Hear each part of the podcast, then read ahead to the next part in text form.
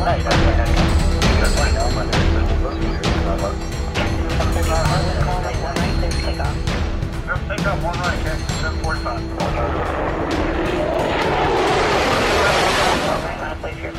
TPNers, Joe here.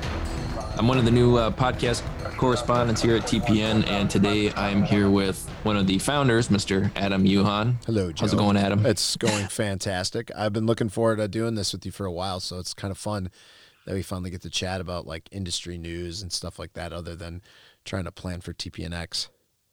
Likewise, yeah, it's uh, we haven't had much of a chance to catch up since TPNX, but it, uh, it was a lot of fun and glad to be here talking about some uh, current events.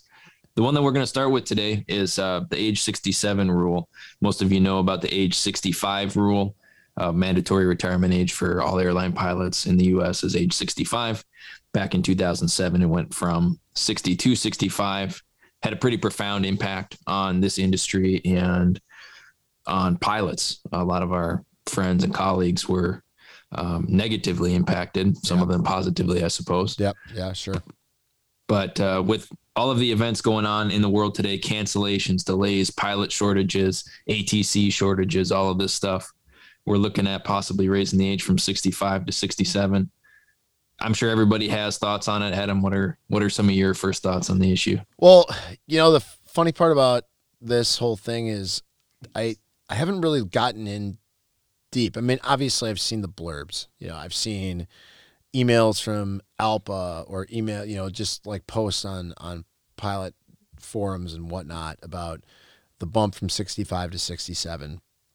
And it I guess it makes me think a little bit more about the 60 to 65 change that occurred and what happened. And I always thought that the 60 to 65 thing was a can kick. You know what I mean? Like it was just a way to go, oh, well, because the same, it wasn't the same thing that was happening at that time, but there was some, I guess, parallels, if you were. Yeah, history is not repeating, but it, it definitely has a, what, what do they say? It's got a, uh, parallel. It echoes. It echoes, yeah. Yeah. Yeah, and it definitely, the echo is there, right? So the way I, the way I guess I look at this without having as much information and knowledge as uh, I should about this topic is this is a chance for the FAA to give the airlines a little bit of grace right now and get people who are already qualified, who've been around for a while and can fly airplanes, continue to fly airplanes to dampen the blow of this uh, pilot shortage, which I think for the first time in my time in the industry and most pilots I've heard is that this is actually a no kidding. This is for real. Like all the other pilot shortages we've ever heard of were all uh, faux pilot shortages, but this one is the real deal. And we saw this coming. I mean, right? Like pilot production had dropped years prior. COVID hits, early retirements, you're left with this dearth of young aviators who want to make money out of the career field. So, to me, I wouldn't call this uh, this is a, a grace for the airlines from the FAA. It's maybe a bit of a, a little bit of a kick in the can, but I think my bigger thing is, is and this is, let's put it this way, I wish it was still sixty because it would my I'd be in a much better position, but the reality of it is, and I've always felt this way, so I I I don't. My, my I guess you could say I have a very um, rational thought process. I don't want it to go to 67. I don't even want it to be 65. I don't even want to fly till I'm 60. I want to be out much earlier than that if I can be, um, or or working part time uh, at the airline. But I don't want to be flying 85 hour block months when I'm 64 years old. I just don't want to do that. Uh, I hope to put myself in a financial position where I won't have to do that.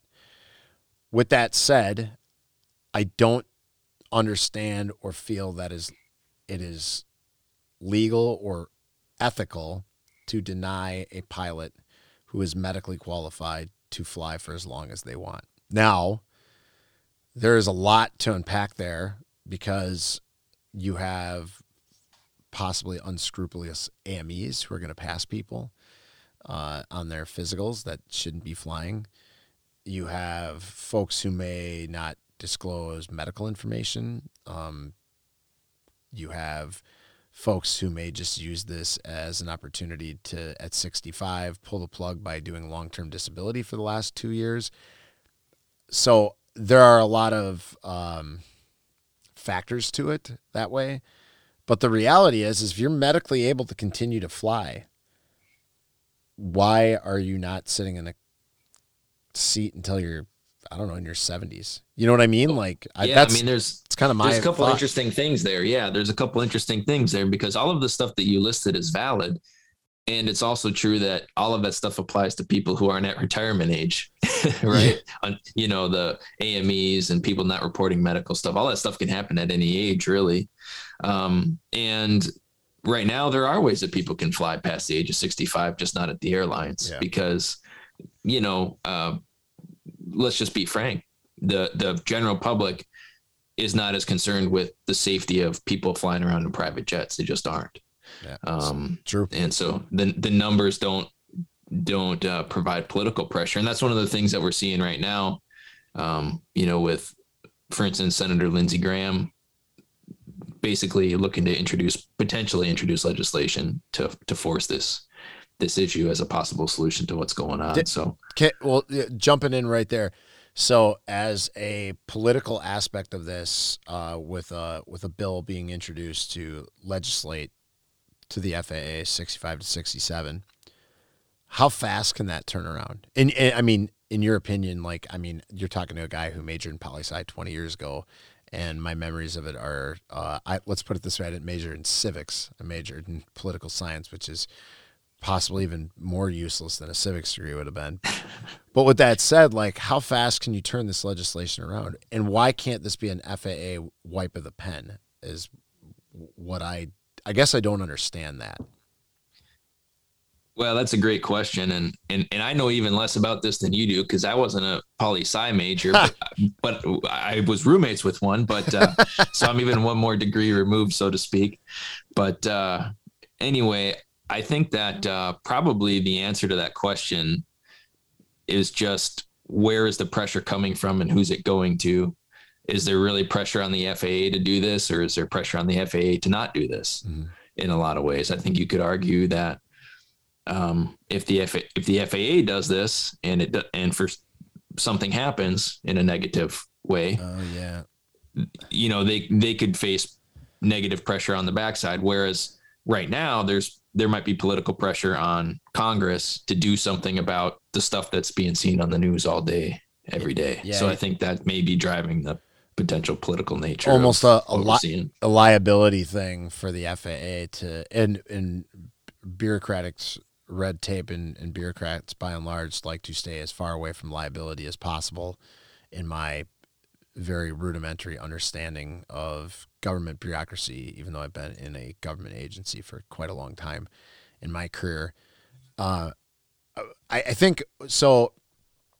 If I were to be a betting man, I would bet that this would pass pretty easily. In, in my, I'm just betting. I like I I've fully assumed that this will become reality. I think so. Um, I also think that this isn't 1974 anymore, where we have far better medical capabilities and long term care. People, uh, for what it's worth, in in maybe half the population is taking far better care of themselves and understands their bodies better than they did years ago, and the other half are not. And that's just pilots alone. I mean, flown with some guys that you've seen in the past that you go, hey, you'll be lucky if you're walking around at 50, let alone. At, at a minimum, people understand when they're not taking care of themselves. yeah. Okay. Yeah. Sure. fair enough. I fair enough. Yeah. Weekend benders aside, um, I agree with there. So I think if this is the new reality, the effect on the pilot population on a whole is not going to be as great as I think most people fear. One is I believe a lot of people are leaving no matter what.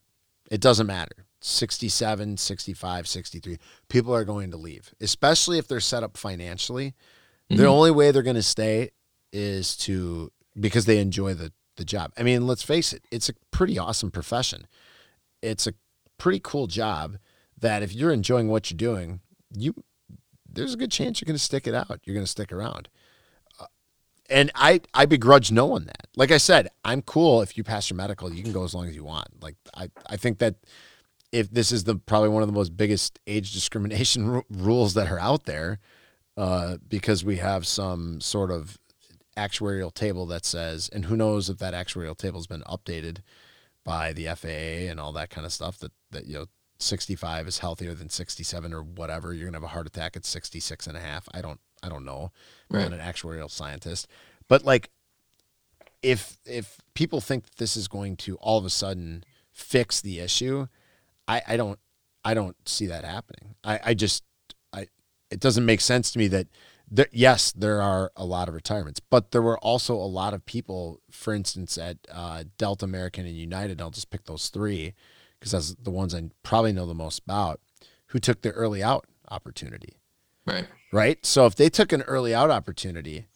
and you already got rid of a bunch of folks that were pushing up on the 65 age, how are you going to fix that? Also, demand rocketed past where they thought it was going to be. I mean, domestic demand, thought I read something the other day and again, I'm, you know, I'm completely pulling this out of my ass, but like I thought the domestic demand was higher than it was in 2000 it's to 2019 level or just slightly above. It's the Right. international side that has not yet fully come back because of uh, countries like China are you know so closed off and there's limited access to that uh, country and uh, Europe is almost full back back to full swing, but there's other places that just aren't yet, and that's where you're seeing the slight differing of numbers. And when that goes back to full full blast, your numbers are going to be higher. If you're looking at the TSA numbers passing through the TSA, can be higher than they were in 2019. So if that's the case, you, what are you? You're talking what a thousand pilots a year across the three majors, maybe 1,500 across the seven big carriers in the United States, and then maybe you're talking what another maybe 1,800 total across all major major carriers in the United States. And then where's your big problem, anyways? It's the regional carriers. That's Right. their biggest issue Right. where Yeah. you have the least amount of future 65 to 67 year old retirees anyways so who cares And you're just going to hire more regional pilots who are going to sit longer and lower on a seniority list for two more years and now you're going to have even a bigger problem so i think the airlines t in my in my mind it's short-sighted but I also understand, and if for as much as I agree or disagree with it, doesn't even matter. Is you have a board of directors that you have to uh, you have to placate and make them happy and make their returns bigger on their stock uh, options or whatever, however they get paid out. And the best way to do that is to reduce the bottom line impact of the major carrier. And the easiest way to do that is to move this age to 67. But again, it's only going to help you in the very short term and maybe not even in the short term as much as you think it will. So I don't know. I think that's like, it's a long winded answer to a short question, but that's no, kind of, I, I think you're absolutely right. And the the short term nature of this really cannot be overstated. I mean, your point about you know a, a corporate board making decisions based on share price and things; those are all short term decisions. And you know, I remember listening to Tim Ferriss one time, and you know, he's he's big on incentives. And if you expect somebody trying to you know have a good earnings call this quarter to think about where we're going in 20 years it's probably naive of of us to think that they might Yeah. do that Yeah. so we just have to acknowledge what what game is being played and when we're talking about publicly owned companies uh, publicly traded companies that's really what we're talking about it's a short it's it's a lot of it's it's a lot of iterations of short-term games over and over again. Do you think, hopefully with some long-term planning going on behind you- the scenes. do you think that this will mitigate stuff in a even in the short term? Do you think there's going to be do you think like let's say 67 got passed tomorrow. Do you think that all of a sudden our flight schedules are going to be impacted at such a level that you're going to see crew availability rocket upwards for the duration of the summer Yeah, I can't really imagine that happening because at best case scenario, this is a dampening effect. This whole idea. Um, maybe it's the right thing to do. I'm not saying it's the wrong thing to do, but if we're going to do it, let's acknowledge what it is. It's a dampening effect. Best case scenario, it shifts things to the right by two years. Um, but if you look at how many retirements there are going to be over the next mandatory retirements, there are going to be over the next uh, 10 years. I mean, it's it's staggering, as we all know. And so it's a dampening effect. And then there's growth in the industry that mm-hmm. we're not even accounting for. The industry is growing on top of the retirement issue. So now the dampening effect that this measure might have is going to be itself dampened by exactly what you said. A lot of the folks who were set to retire took early outs and they didn't do so begrudgingly. They said, All right, man, I'm going. And they left and they're happy and they're out living their lives now. Yeah. Um, I know that there's been some talk about incentivizing people to come back. Return. I don't know if that's actually going to happen. Return to work. Yeah. Yeah. It, yeah. Well, here, okay. So I thought about the return to work thing. What's the difference between bringing back somebody who retired two years ago and hiring somebody brand new? Their pay rate. Yeah, yeah, that's right. Like, I mean, seriously, there's no difference. You're you're you still have to go through. I guess you don't have to go through two weeks of indoc, and that's maybe, about yeah. it. Yeah, maybe that's it. But you still have to go get retrained on your airplane. Maybe I believe there's the 36 month rule for the FAA, so maybe you can go through a short course. So maybe it's slightly shortened up, but still, you you have to go through an OE uh, process. So they still have to get on the line, and they still have to absorb a line check airman for even a minimal amount of time. So I guess maybe you're you're going to do a little bit, but like I, like you said, it's just a dampening effect. It's not really going to change anything in the long term. I think, um, and this is a hard topic to discuss, or a hard topic to wrap your head around for those who are you know, just starting out uh, in in the industry, is the and you nailed it with the Tim Ferriss uh, statement about uh, incentivization is if you don't have an incentive to continue to progress or whatever, then there's no reason to do so or stick around or blah, blah, blah. And all these new regional contracts that have these giant pay rate jumps that are temporary are doing right. the same exact thing that yes. the 67 is. And I think for better or worse. Well, th- this to me is for wor- for worse. I, I cannot. I've tried to find a way to make this better in my mind, and I just can't do it. I am looking at the airline industry, and they are acting as though, uh, in my mind, that it's 1999 and not 2022. Mm. And and the reason I say this is when you look at the industry in a whole, if we were trying to get younger people into aviation and fired up to stay at a company forever. Which, by the way, for those of you don't know this, you pretty much are locked in the place you're going to be at when you get hired there after about two and a half, three years. So yes. I hate to tell you that. Like, if you have a dream of going to Southwest for five years and then moving over to FedEx, it ain't going to happen. And the reason it ain't going to happen is because you're not going to want to leave. And not because you don't necessarily want to go to the other place. It's because you are going to have too much to lose and to restart again. This is the hardest industry to restart in. Um, it's that I that I mean I shouldn't say the hardest. I I don't know what else is out there, but in in in my take on it, I because I went through this. Like I thought about I thought about what if I left to go somewhere else at like year two, and I already had like two thousand people put underneath me at the seniority list, and when I looked at it, it was like, dude, that's I I can't I can't leave. So you're locked in. Like you're locked in. It's the way it's the way seniority works. It's that is truly for better or worse.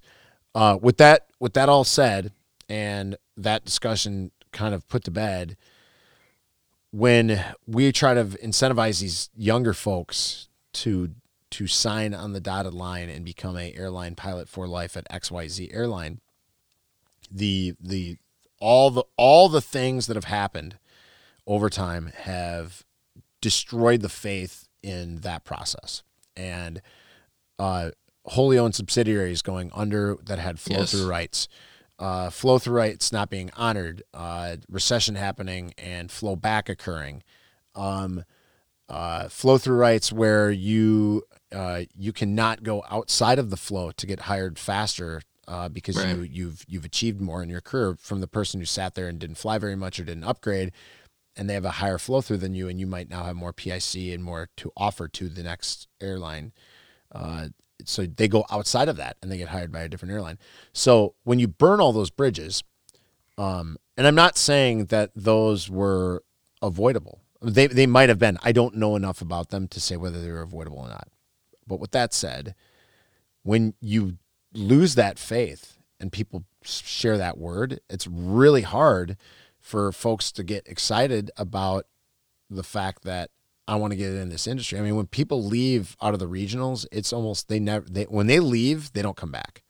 Like if they leave for for a for a gripe or or or they were pained by the airline industry, they normally don't come back. That's correct. Um, that, I mean, it, and those are all anecdotal, but when you see enough of them, it makes sense.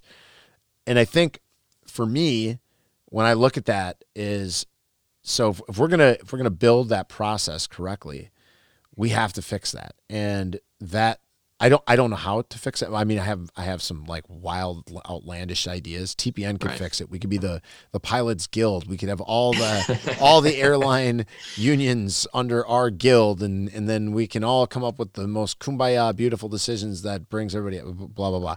I think with the way TPNX went, that's a great idea. I think uh, I'll- I'll float and It was a smash hit, so Yeah. let's just keep it rolling. Yeah, we'll know? we'll float that to the VP of flight ops at a few places, and then the CEOs will just go, "Yes, that's what we should do." But when you so when you when you process all that information and you look at the scope of the issue, 67 is not going to change. It's not going to move the needle enough to affect the passengers.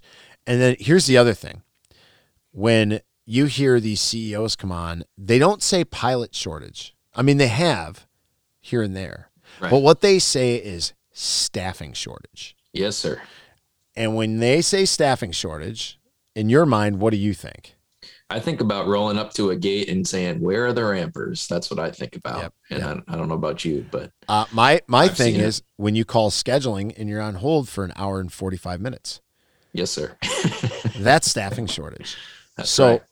you can hire it's you, you can hire as many pilots as you want. You I, I liken it to uh, um, you can be a a three point shooter in the NBA and you can shoot out of you can fire as many three pointers as you want at the hoop, and you may make one percent of them, but if you shoot 500 threes, you had a hell of a night. Now the rea- well, you really didn't. You still you only hit five, but what the deal is is you can sh- you could shoot out of this or you can be as uh, uh, Packer fans as some of us are around these parts. you can be Aaron Rodgers with MVP talent, all the skill set, all the knowledge. If you look at all of the, his assets on the field and think of them as the pilot force, you have all the pilots you need. But when you don't have any supporting cast around you, you don't win Super Bowls. That's right. And the way I look at it right now is that's the problem. The bigger issue and the issue that they can't fix. And I, and and and it's because again, the airlines let a lot of people go, but they let all the knowledge go. They let all the corporate knowledge go. They let all the people who mm. could go do other things leave. It's just like the mil- this happened in the military in the 90s, it happened again in the 2000s. People leave and when they leave, they tend to be the people who can go do other stuff they tend to have multifaceted approaches to life they tend to be talented they're not when they're when they're not fired and they're they're allowed the opportunity to leave with a severance package they go out and do other things with their career All the diverse skill sets. yes Walk out the door. yes your corporate knowledge your and if you have that group of people and they're gone you may get a bunch of super hyper talented people that come over and take jobs but it doesn't matter if they have to be trained for eight weeks or two months or six months or whatever the case is they still don't have any experience and in scheduling uh, operation centers customer call care centers uh, like it departments Yeah. aviation is different than running a Starbucks. It just is. And I'm not saying that that's not a hard job too, because man, I've worked in fast food and it sucked and it was challenging, Yep. but it's a one small operation. When you're running a giant operation that counts on all the rest of the operation working together in, in synchronous orbit, it changes things, man. And when you have a support staff that's no longer capable of doing their jobs because they're not given the tools, uh, they don't have the knowledge base, because their their trainers have all left, all the smart people are gone, all the uh, I shouldn't say smart, all the experienced people are gone. That's where you start to run into the problem. To me, that's the bigger issue. If if you had five thousand more pilots dropped on the map tomorrow, you would see a short term relief of the problem. Hmm. In my That's a mind. re- that's a really interesting sort of hypothetical But it- psychological yeah, experiment. Yeah, like a, you know? yeah, uh, it- but but in the long term, you would see no change to how the the, the long term effect. You would see a a, a distinct drop off on issues m- momentarily. Canceling Right. the only thing people care about cancellations right now. That's the number one topic, right? So that's what passengers are complaining about. That's what Twitter blows up about when when they you know mention a major carrier like you know one of the celebrities talks about getting screwed over or whatever. Right. But the reality is, is in the long term, the airline's not going to run better. You just have more. You got more of. You got more of the one good thing, but all the support structure around them isn't doing anything to to get them there. So Yeah, you're you still going to have the oil, but you still have no transmission fluid. boom. kind of. Yeah, you nailed it. Perfect. You don't without all that other stuff going on. How are you getting pilots to the hotel? You're still going to have issues with flight attendants. You're still going to I mean Yeah. that happens all the time. People don't talk about the flight attendant that when they say crew, it's not pilots, it's all of them on board. And when you have flight when you don't have enough flight attendants, you can't operate. Uh, I I read uh, for instance, about uh, one of the major carriers canceling a flight. They had a full crew, everything was good to go, and they canceled the flight because um, the morning go of that airplane was more important. the The morning flight from a to from one destination from one location to another was more important than the location that they're flying to that night. Yikes. So just a straight. So when you have that situation, yes, you will see a again a dampening effect, a short-term relief valve. But relief valves only work to a certain point. Finally, the system will overpressurize and blow, and that's. I don't think more pilots are going to solve that issue, whether they're 67 or or 27. I think Yeah. more pilots accompanied with better IT, more experienced in uh, rampers, more experienced personnel at the call centers for whether it's scheduling, the operation centers, the the customer care, all that stuff. I think when you bring all that in, now you're going to start seeing a real change to the system. And I don't know if they're there. I don't know if they can be. I don't even know if they have the capability because I don't know if people want to even go to work. That's a whole different topic. I don't even want to get different. yeah. But it t- it touches though. It touches on this whole thing, and you know, it's an interesting point that you bring up because, you know, in theory, somebody you would think, although there's sort of like that theory, like no one person actually knows how to build a pencil. It's just like everybody knows a little. I'm sure you've heard this idea where you know nobody knows how to build a pencil. It's No, just like I- somebody knows how to chop down the tree. And Okay, yeah, how to- yeah, that's yeah, sure. I, I've never, so I've never heard the pencil being used in that model, but I love it. Yeah, it's But so let's make the assumption that somebody at any airline knows how to make the pencil. They know how many people they need to run an operation. okay. And so they know how many people need to be in this department scheduling. They need to know how many, or they know how many rampers need to be at any given station based on the number of departures. They know how many pilots, flight attendants, airplanes, all this stuff, mechanics they need. Well, then really the where you modulate is the schedule, the flight schedule, which is what we're seeing right now. Airlines are paring down their summer schedules to match the staffing that they have. Yes, they are. And so what you're speaking to is resource management. If you have X number of pilots in order to staff an operation that is so big, if, if we kind of know based on how many crew members we have, what kind of operation we can run, then we optimize that by running an efficient operation, which means having knowledgeable people in scheduling, and, Yeah. uh, station operations, and all those things that you touched on. So, and you, you, as you go along that thought process, what happens when your airline says, well, or they think they're appropriately staffed, But the reality is, is do they even know what that number is, or were you getting at that when you were talking about maybe they think this is how many pilots they need, but they don't really know?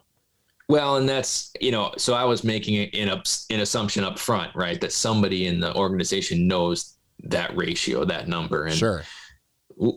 The reality is that it's at least a moving target, if yeah. if it, or it's a range. Or, yeah, or or if it even is a range or a target at all, and it's how do you know? Like, wouldn't you have to know?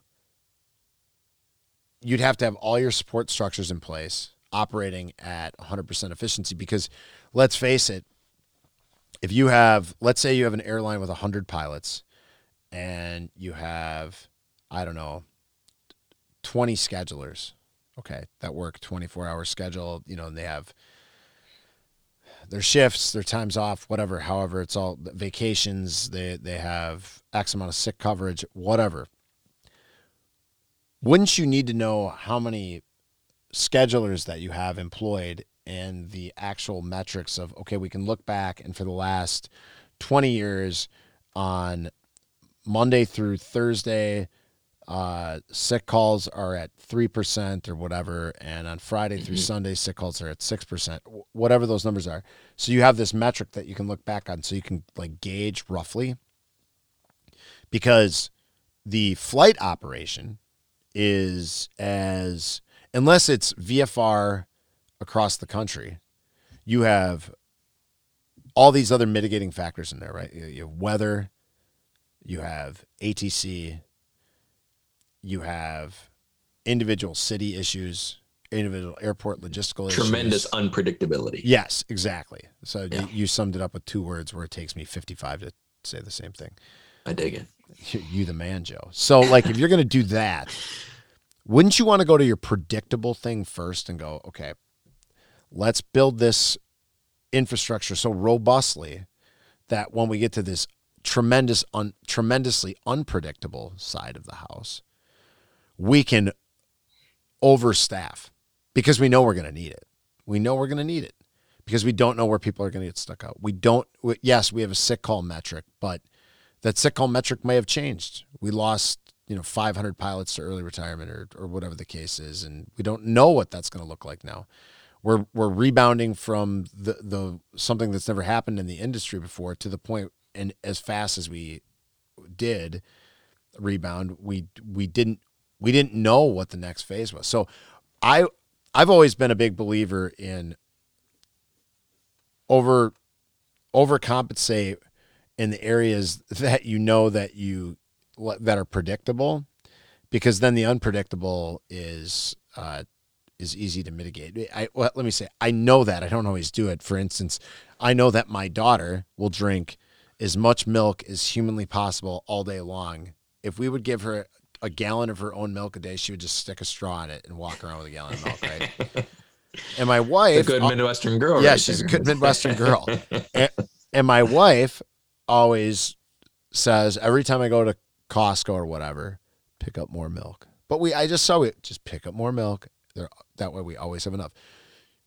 She understands the predictability. Like she gets it. Like that is an area that we we never have to worry about. Okay, we're out of milk, and now she loses her mind because it's bedtime and she doesn't get her milk. Right? Like we've mitigated the the the predictable piece of what she's going to act like on a nightly basis.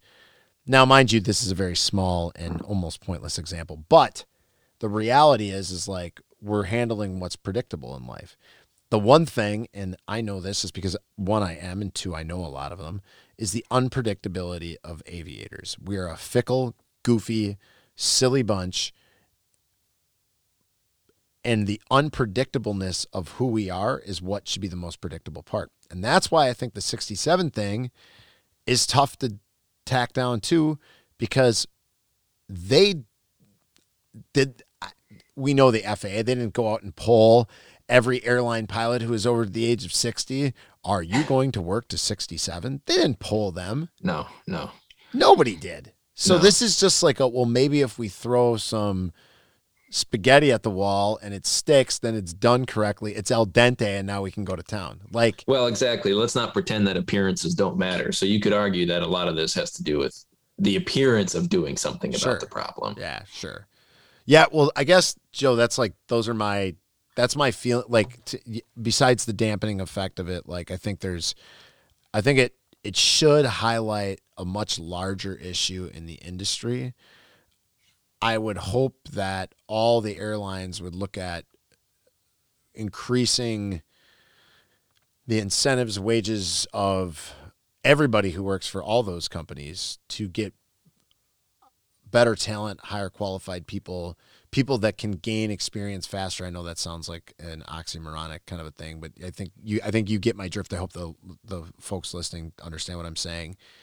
Um, because there's some people who can just pick stuff up faster than others, whatever that might be, but Right. they're normally highly talented. But like if we can get better better talented, more talented folks who are working the ramp, working in the op centers, working in the scheduling places, uh, and all those like the training departments, you know, the admin folks, and we can incentivize them and keep them around, then maybe we can mitigate this issue from occurring again because recession coming or not, whether you believe that or not, or whatever the case is, revenge travel is here, man. And I don't know if it's going anywhere. Like, Yeah. people who have money now are probably going to have a little bit of money whether the, uh, during a recession. Like I don't think it's going to all of a sudden turn into a barren wasteland if nobody wants to fly anymore.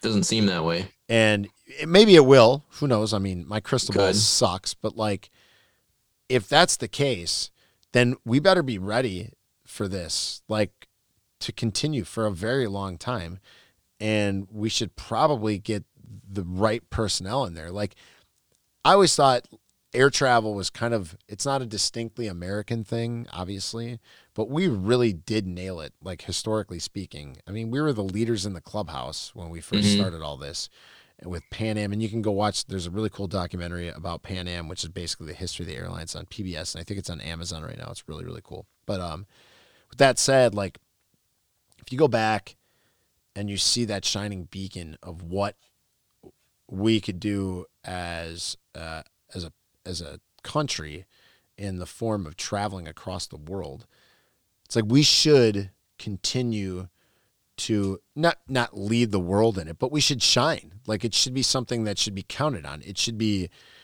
you know, the the air, airplanes run on time. Yes, there's going to be there's going to be exceptions to that rule, but airlines run on, or airplanes run on time, and this is why because the money is there, the the the drive, the innovation is there, the the desires to be there, and I don't know if that's the case. Like I don't know if that we're ever going to get back there because they're they're they're very large businesses, and very large businesses tend to operate in a very different functionality, you know, than than people who are passionate about flying airplanes. Yeah, I, Well, yeah, and it's interesting too because you know we could really get deep into that idea because the way that airlines are funded and run across the world are very different than how they're funded and run here, that's a true statement.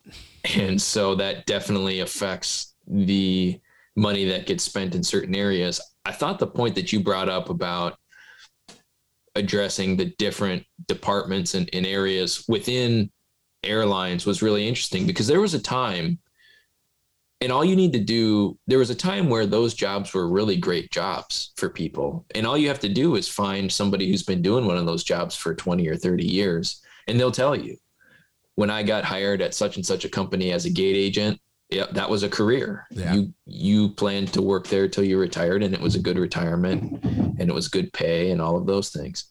Um, good benefits and everything. Um, i remember talking to a um, a station manager who uh, you know she she's a great station manager and it's like one of our best stations. You know every time you go there things are running smooth everybody on the ramp is is hustling and, and doing a really nice job and everybody's courteous and friendly and we all work together.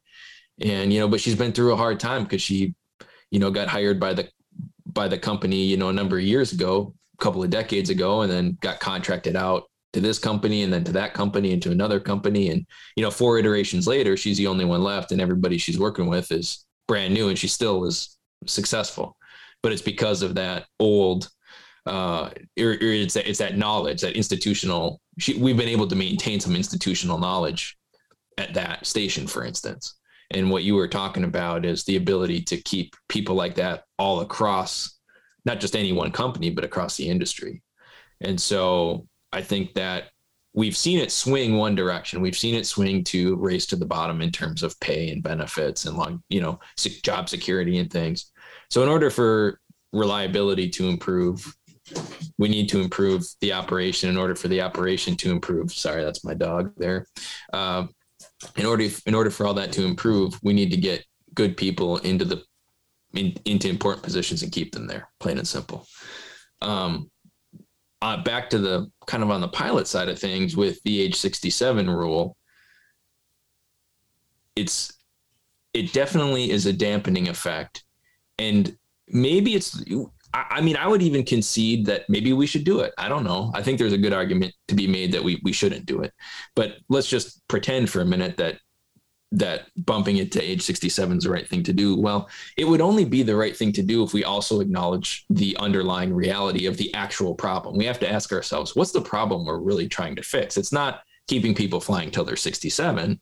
It's the fact that we don't have as many people as we would like to have in the industry as pilots and that so the solution to that problem doesn't come from the top it comes from the bottom. It comes from new people getting in and wanting to be a part of this profession. And you hit on the fact that a big problem with that has been you used to really have to pay your dues mm-hmm. in order to maybe make it. And a lot of people didn't make it because of the age 65 rule 2008 happening, 9 11, all of these things that happened over kind of a decade. I mean, it really stunted the careers of thousands of pilots. And we know that. And that's why there's a lot of fear around this issue.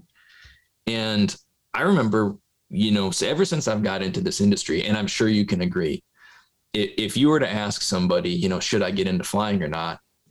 The kind of stock answer would be, well, you have to want to do that more than anything in the world because you just don't know how it's all going to go. And if you can imagine yourself doing anything else, you should go do that. Otherwise, you won't have what it takes to stick it out. You'll want to get out of the industry because there's tough times ahead, right? Mm-hmm.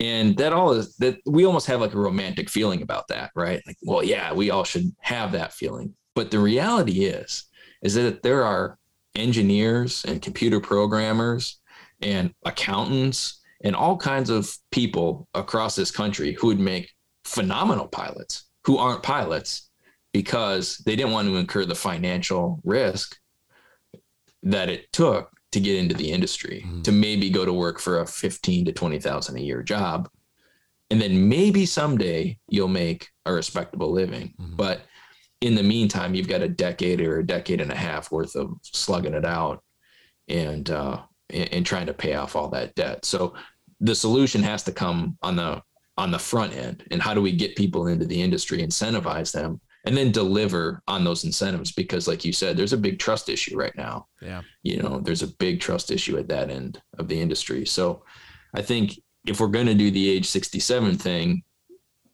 it's probably i think it's probably going to happen.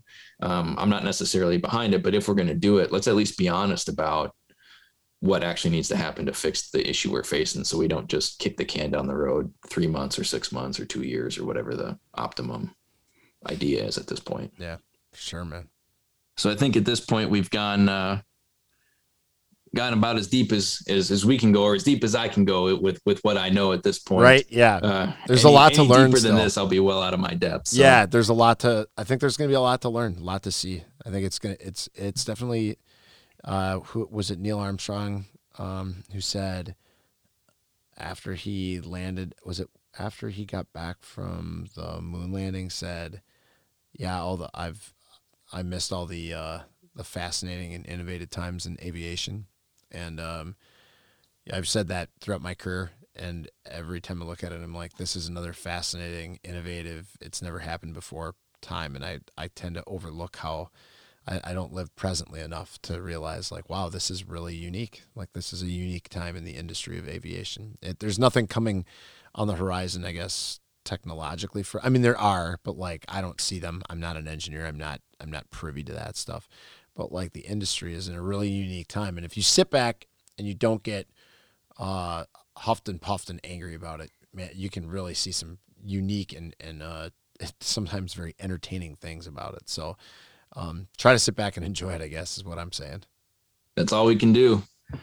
So, uh, well, this has been a fun conversation. I'm glad we got to do this. And me too. And uh, yeah, hopefully we can get together and uh, talk about some more. Uh, there's lots, lots of other current events going on that would be really exciting to chat about. So maybe we can do that again uh, here soon. I mean, my pleasure, man. Thanks for, uh, thanks for, thanks for hosting me. That that that was fun. I I like it. Joe Joe Sacco, TPN correspondent.